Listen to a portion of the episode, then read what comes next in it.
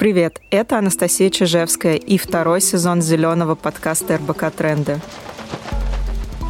Сегодня мы поговорим про экологичную бытовую химию – у нас в гостях сразу два эксперта. Алена Дремук, специалист компании БАСФ из подразделения бытовой и профессиональной химии. И Евгения Кузнецова, руководитель органа по сертификации, ведущий эксперт системы «Листок жизни». Алена, Евгения, здравствуйте. Добрый день. Здравствуйте, коллеги. Давайте начнем с того, что обсудим, что вообще такое экологичная бытовая химия. Евгения, что вы понимаете под этим понятием? Хороший вопрос. Мне нравится, что мы начинаем именно с него, потому что всегда очень сложно, если мы не определились, да, что мы все вместе под этим понимаем. И тут э, мое мнение однозначно, что экологичность – это жизненный цикл. Да? Это не только состав, это вот все, весь жизненный цикл продукта, от сырья до утилизации упаковки. Но э, все-таки э, для каждой группы продукции есть вот какие-то критичные, да, наиболее важные стадии вот всего этого жизненного цикла, о которых мы говорим, когда говорим об экологичности. И вот э, в бытовой химии это состав и э, стадия эксплуатации, да, температура стирки, дозировка, да, вот все, что влияет на окружающую среду, климат, расход электроэнергии, воды на стадии использования. То есть состав и эксплуатация. Алена, а вы как производитель, как видите это понятие? Я согласна, конечно же, со своей коллегой, что мы должны судить об экологичности не только по составу, но и по всем стадиям производства и другим этапам жизни товара, таким как транспортировка, упаковка, переработка и так далее. Но, конечно же, мы как поставщики сырья в первую очередь говорим о составе экологичной бытовой химии. И это первое, на что мы обращаем внимание при запросе на такие средства. Алена, а чего точно не должно быть в составе экологичной бытовой химии? А если мы говорим о экологичных продуктах бытовой химии, то э, они сразу же подразумевают, что в составе будут отсутствовать опасные для здоровья и окружающей среды компоненты. Соответственно, средство не должно содержать канцерогенных, мутагенных, токсичных и раздражающих компонентов. Чаще всего в составах будут использоваться разлагаемые и а, нетоксичные для водных сред а, ингредиенты.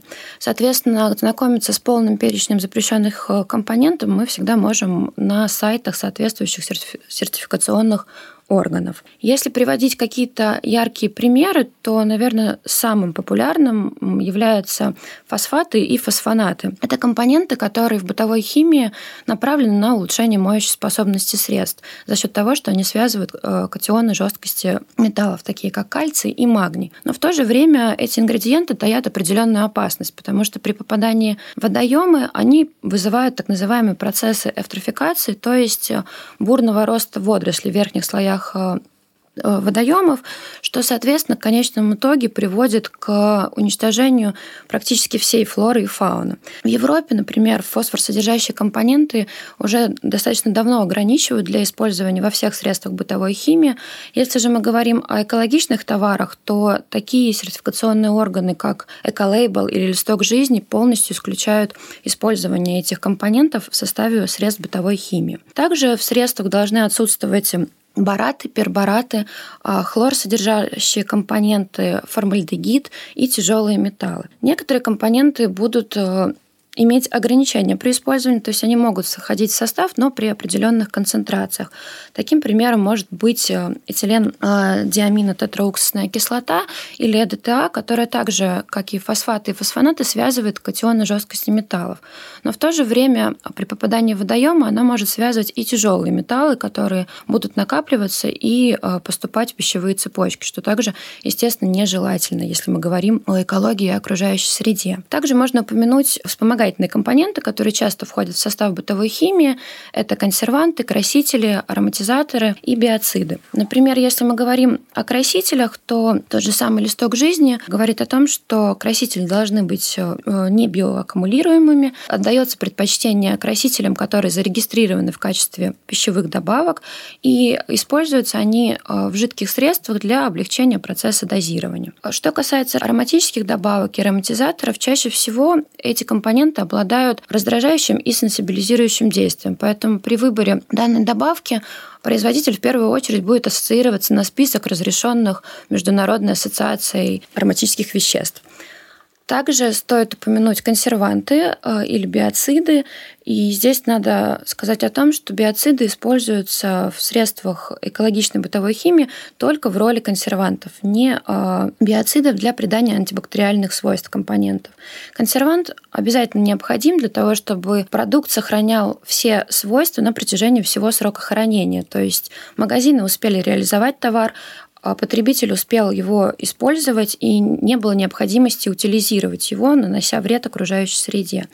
Но в то же время производитель не имеет права превышать дозировку таких компонентов, чтобы придать э, конечному продукту свойства биоцида, то есть антибактериальные свойства, когда средство уничтожает микроорганизмы и бактерии. Подытоживая все вышесказанное, я хочу отметить, что Сейчас э, поставщики сырья предлагают достаточно широкий ассортимент поверхностно-активных веществ, полимеров и функциональных добавок, которые удовлетворяют требованиям самых различных эко-сертификаций и позволяют производителям создавать экологичные и эффективные средства. Коллеги, но эти ингредиенты могут называться в составе по-разному, и обычному человеку их достаточно трудно запомнить и распознать. Есть ли какой-то единый ресурс, где можно проверить ингредиенты по названию? Евгения, наверное, вопрос скорее к вам, потому что вы в большей степени работаете с потребителями и разными средствами бытовой химии. Да, спасибо за вопрос. Я с удовольствием прокомментирую, тем более, что вот он непростой. А, сейчас вот моя коллега перечисляла ингредиенты, которых быть не должно в экологичной бытовой химии, да, и а, мы с вами могли заметить, что, конечно, есть какие-то конкретные ингредиенты, которых вот точно совершенно быть не должно – фосфаты, фосфонаты, да, органические соединения хлора, формальдегид э, и так далее, много их. И их, в общем-то, еще можно как-то увидеть э, на упаковке, можно проверить, в принципе, если ну, какой-то ингредиент мы видим, да, и э, нам непонятно, он э, хороший или плохой, можно такое купить, нельзя. Можно, в принципе, абсолютно на любом ресурсе в интернете, их очень много, ну и более или менее там везде адекватная информация, да, можно просто забить и посмотреть, что это за ингредиент. Но я хочу подчеркнуть, что это касается только тех ингредиентов, которые э, токсичные, опасные, канцерогенные или очень сильные аллергены, да, которые мы можем прочитать на этикетке. Но э, ведь э, экологичная бытовая химия – это также отсутствие, скажем, э, не биоразлагаемых и при этом токсичных каких-то ингредиентов. И вот это даже оказывается подчас более важно, да, чем, например, отсутствие формальдегида или оптического отбеливателя, которых мы можем, э, которые мы можем увидеть на этикетке. А вот понять, что средство содержит только биоразлагаемые нетоксичные компоненты, вот это на этикетке точно никак мы сделать не сможем. И никакой э, информационный ресурс нам в этом, в принципе, особо не поможет, потому что чтобы это понять, нужно анализировать химическую информацию о каждом ингредиенте. Нужно смотреть паспорт безопасности, нужно, ну вот та самая экспертная проверка, которую дает э, сертификация независимой стороны. И второй да. момент важный да. тоже хочу подчеркнуть, э, ведь есть ингредиенты, которые безопасны, например, в определенной концентрации и в определенной форме, скажем, энзимы. Опять же, мы можем увидеть на этикетке энзимы, но мы э, с помощью каких-то информационных ресурсов и даже наших знаний, может быть, э, химических, да, почему нет, мы не можем знать, в какой форме добавлен этот ингредиент, энзимы в нашу конкретную продукцию. Не можем знать концентрацию. А, например, энзимы в жидкой инкапсулированной форме не нанесут вреда, да, а в ну, порошкообразной, так сказать, это вполне себе можно их вдохнуть и получить вред для дыхательной системы. И вот это тоже момент, который никак невозможно проверить самим. То есть это только экомаркировка, да, сертификация третьей стороны. Поэтому, э, когда мне задают вопрос, где проверить ингредиенты, как прочитать состав, да, я всегда предупреждаю, что это недостаточно эффективно, э, чтобы самостоятельно найти экопродукцию. Я всегда вот на такой вопрос я рекомендую все-таки искать экомаркировки. Любые надежные экомаркировки. Ну, например, э, мобильное приложение Ecolabel Guide, да, бесплатное можно скачать, вот там все они есть. Евгения, у меня дополнительный вопрос к тому, что вы сказали. Допустим, если у продукции нет сертификата, но на упаковке написано биоразлагаемый ПАВ, можно ли этому доверять? О, это прекрасный вопрос. Вы знаете, есть такое понятие, как гринвошинг, и вот тут есть большой риск столкнуться именно с ним. Конечно, э, производитель может без э, экологической сертификации выпускать э, биоразлагаемое средство, но тогда производитель должен иметь возможность вам это подтвердить. То есть если вы хотите купить такое средство, на котором это написано, и без какой-либо, без подтверждения третьей стороны, да, если это самодекларация, то тогда вам придется попросить у этого производителя выслать вам подтверждение. Это могут быть протоколы, это могут быть результаты каких-то натурных испытаний вот этого конкретного продукта. Да? Если вам докажут, если вы разберетесь в этом, э, посмотрите там по ГОСТу, например, да, какой процент э, биоразлагаемости считается биоразлагаемым, увидите в протоколах именно так – да, тогда вы можете доверять, почему нет. То есть в таком случае экологичность будет подразумевать еще и прозрачность производителя и готовность поделиться вот этими документами с тестированием продукции. Да, безусловно, безусловно, потому что если экологические заявления непонятны, не конкретны, если они ничем не подтверждаются, то это, в общем, противоречие эм, международному стандарту ISO 14021, ну и, в принципе, это гринвошинг, да, это обман. Поэтому да, конечно, прозрачность это очень важно. Еще часто в дополнение к экологичности обсуждают этичность. Правда ли, что перед тем, как попасть на полки российских магазинов, вся бытовая химия должна тестироваться на животных? Алена, это вопрос, скорее всего, к вам. Да, если мы говорим о жизненном пути товара да, на полку магазина, то, конечно же, перед тем, как э, попасть к потребителю, бытовая химия и товары бытовой химии должны проходить ряд испытаний согласно нашему действующему законодательству. В первую очередь это будут санитарно-химические испытания, которые включают в себя измерение pH, а, определение биоразлагаемости, массовой доли фосфорно-кислых соединений, содержание тяжелых металлов. Для средств для ручного мытья посуды также определяется такой показатель, как смываемость посуды, и для средств, которые содержат соединение хлора, определяется массовая доля хлора. Следующий тип испытаний – это микробиологические испытания, которые проводятся на тест-культурах с использованием патогенных и санитарно-показательных микроорганизмов. То есть мы должны удостовериться, что средство будет э, храниться в течение всего заявленного срока годности или подтвердить его антибактериальные свойства, если производитель об этом заявляет. И следующий тип испытаний – это токсикологические испытания, которые включают э, в себя проверку на токсичность, на раздражающее действие и на ингаляционную опасность если мы говорим о аэрозолях, например. И как раз вот последняя группа испытаний проводится с использованием тестов на животных. Но здесь следует обязательно отметить то, что если средство замедомо содержит а, вещества, которые будут раздражать слизистые кожи, а, слизистые оболочки и кожу, например, сильно кислотные средства или сильно щелочные средства, средства с высоким содержанием спирта выше 25%, дезинфицирующие или хлорсодержащие средства, такие средства испытываться не будут, так как и так из состава будет понятно, что а, токсическое раздражающее действие будет. А также хочу отметить, что в настоящее время ведется достаточно активная разработка альтернативных методов испытания например, э, с помощью компьютерного моделирования или с помощью клеточных технологий на модели инвитро. Также имеют место быть такие альтернативы, как расчетные методы, когда а, анализируется состав продукта и анализируются аналогичные на рынке товары и делаются уже выводы о возможной токсичности готового средства.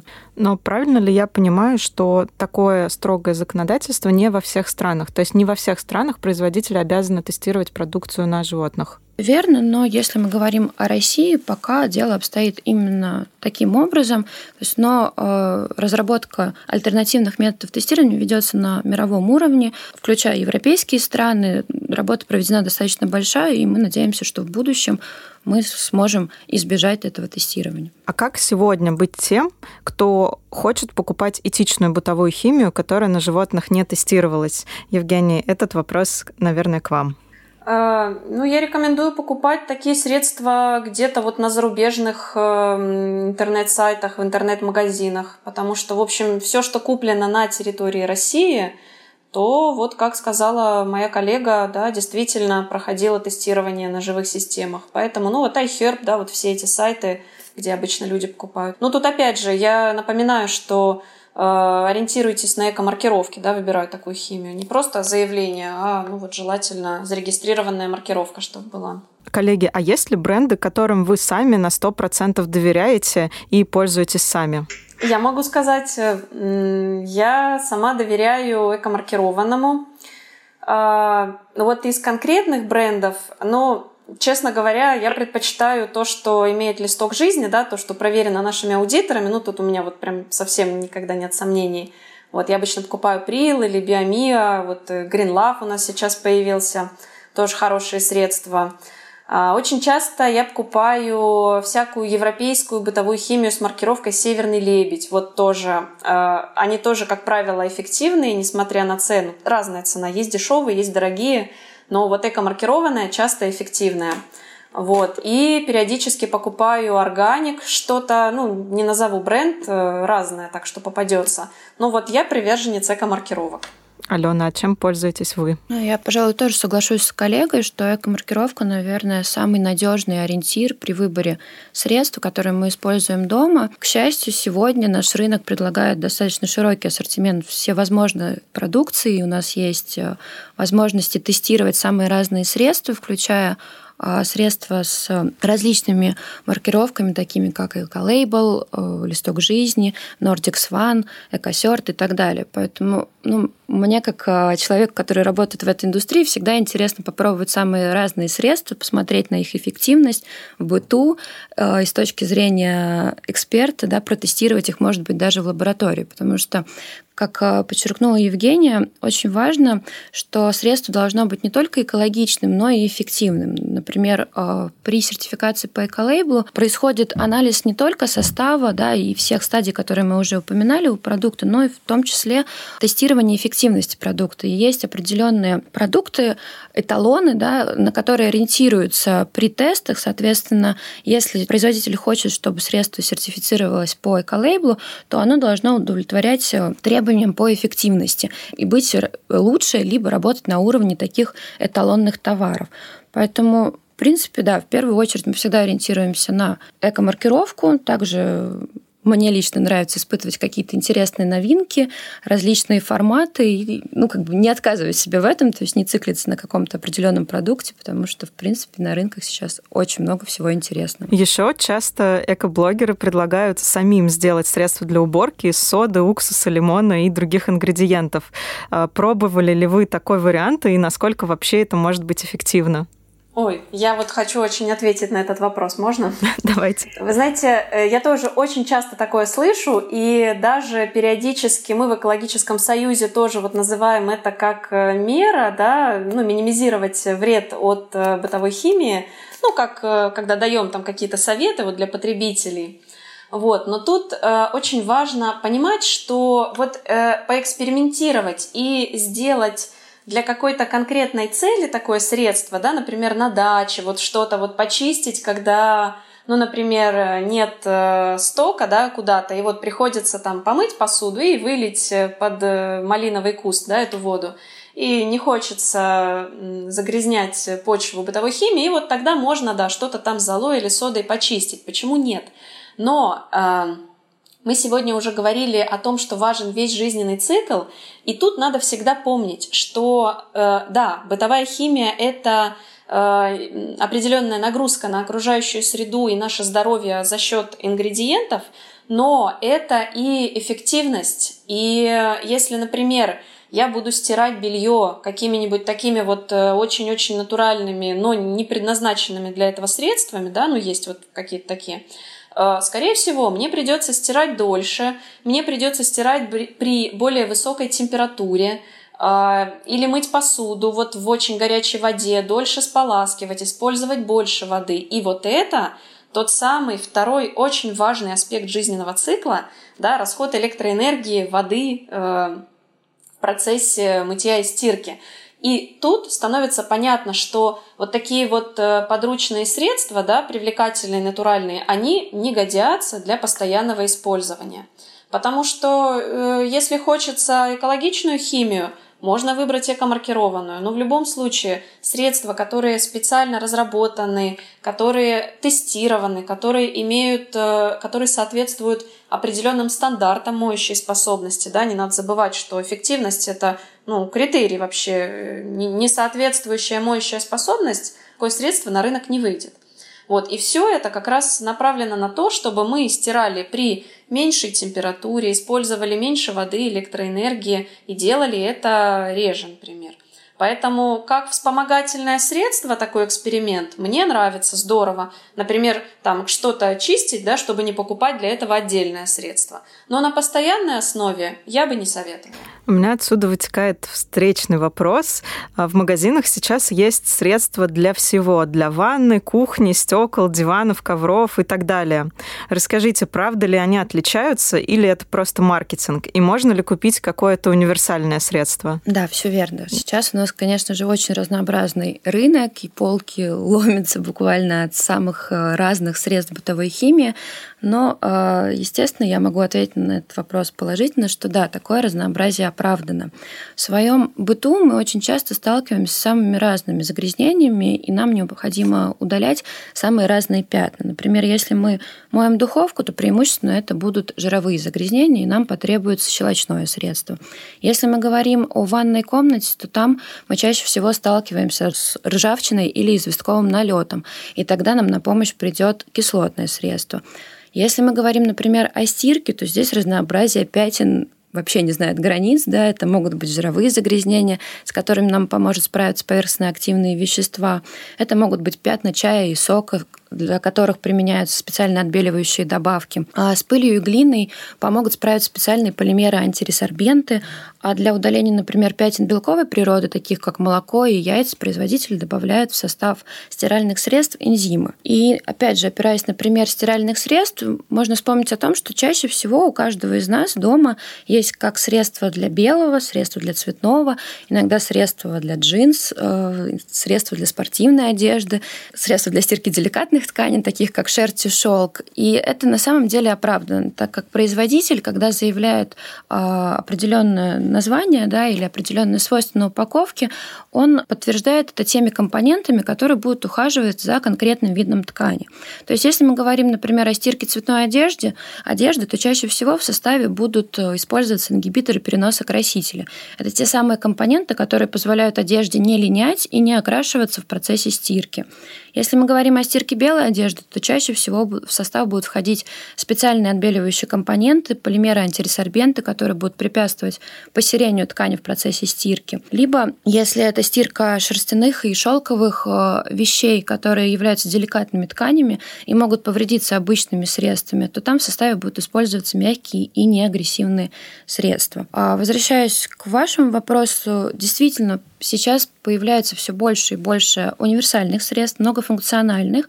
И это тоже определенный тренд на рынке, когда мы выбираем средства, допустим, 5 в одном, 7 в одном и так далее.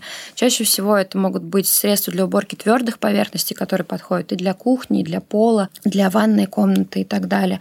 Также появляются универсальные стиральные средства, которые содержат в составе все компоненты и для ухода и за цветными, и за белыми тканями. Еще одним трендом, который, наверное, стоит отметить, с той же самой точки зрения экологичности, это концентрирование и компактизация. То есть сейчас мы все чаще можем встретить средства концентраты с высоким содержанием активного вещества, которые содержат меньше воды. Соответственно, а, это позволяет экономить на упаковке, на транспортировке, на хранении, позволяет экономить а, энергию и ресурсы.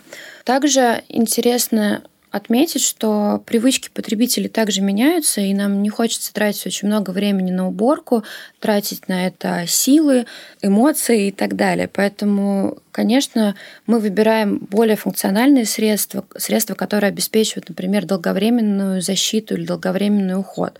Например, в качестве такого средства можно рассказать о таких уходовых средствах для твердых поверхностей, которые содержат специальные полимеры-модификаторы поверхности. Они создают определенный слой на поверхности, который препятствует повторному загрязнению. Соответственно, нам приходится меньше убираться и делать это намного реже. Также, наверное, можно добавить о том, что сейчас очень часто потребители предпочитают короткие циклы стирки э, с использованием низких температур. То есть это тоже укладывается в тренд устойчивого развития. Мы экономим воду, экономим энергию при стирке. Но, как уже отмечала моя коллега Евгения, э, средство должно быть при этом эффективно, потому что будет бессмысленно, если мы постираем полчаса при низкой температуре, но э, пятна не уйдут, да, и не удалятся, и нам придется перестирывать вещь заново, соответственно, вся наша экономия будет неоправданной. Нам все равно придется расходовать дополнительные ресурсы.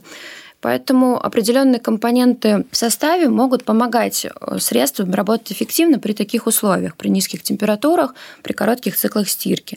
Здесь можно привести в качестве примера специальные полимеры-антиресорбенты, которые будут диспергировать загрязнение грязи, пыли, глины моющем растворе, не давать им повторно оседать на ткань, то есть будут препятствовать посерению, когда мы из моющего раствора достаем ткань, выглядящую, как будто она не стиралась при этом. Соответственно, ткани будут выглядеть э, лучше, будут служить дольше. Потребителю не потребуется так часто менять одежду, гардероб, что тоже положительно сказывается на окружающей среде. Мы здесь много сказали про э, такие небольшие советы, как быть экологичнее в быту. Например, что нужно стирать э, преимущественно при низкой температуре, и это будет экологичнее.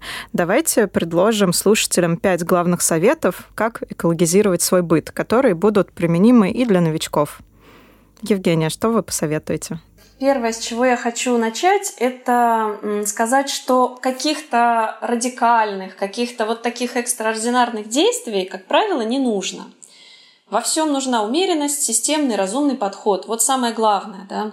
И для того, чтобы нам привлечь внимание к проблеме, нам действительно нужны какие-то яркие, громкие, радикальные действия, то вот для того, чтобы экологизировать наш быт, нужны рабочие, разумные, понятные привычки. И Тут, э, если, например, вот э, отказаться от потребления товаров, да, там как-то э, катастрофически его снизить, отказаться от там, полетов на самолетах, транспорта, от покупки техники мы не можем.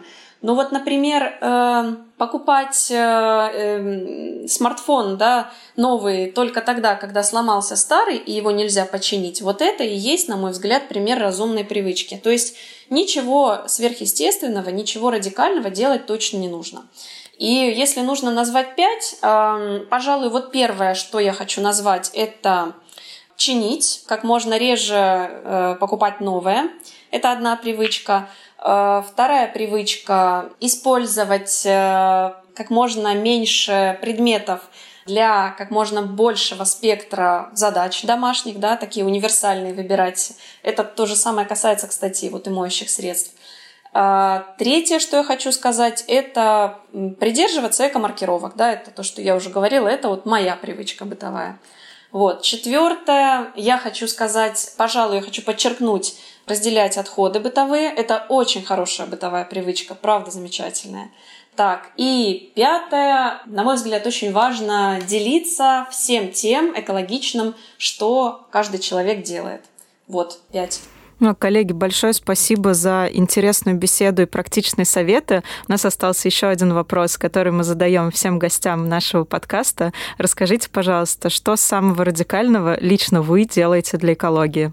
Ну, я, наверное, отвечу с профессиональной точки зрения. Это то, что мы, собственно, а, доводим до потребителей, производителей, да, о сырье, которое сейчас есть на рынке, которое подходит для создания эко товаров, экологичных моющих средств. Соответственно, это такой, наверное, самый мой весомый вклад именно с профессиональной точки зрения. Мне кажется, что из того, что я сказала, наверное, понятно, что ничего особо радикального я не делаю. Ну вот, пожалуй, я могу сказать про мобильные телефоны. Я, э, мне кажется, что это вот не совсем стандартно, нельзя назвать радикальным, но может не совсем стандартно для современного мира. Э, я очень долго не использовала смартфоны, я использовала старый кнопочный телефон, чинила его много раз до той поры, пока он стал совсем-совсем непригоден. Вот это такой суперосознанный шаг. Для меня очень острая проблема – это проблема электронных отходов, вот честно говоря. Та глобальная экологическая проблема, которая меня лично очень заботит. Поэтому вот можно, наверное, сказать, что вот это в некотором смысле радикальное, да, учитывая э, ритм жизни современный, ну и вообще приверженность смартфонам. Да, я думаю, для многих это и правда прозвучит достаточно радикально. А, еще раз благодарю вас за интересную беседу. В следующем выпуске мы обсудим, как еще больше экологизировать свой дом. Так что подписывайтесь на наш подкаст, ставьте оценки и пишите комментарии. До встречи в следующем эпизоде.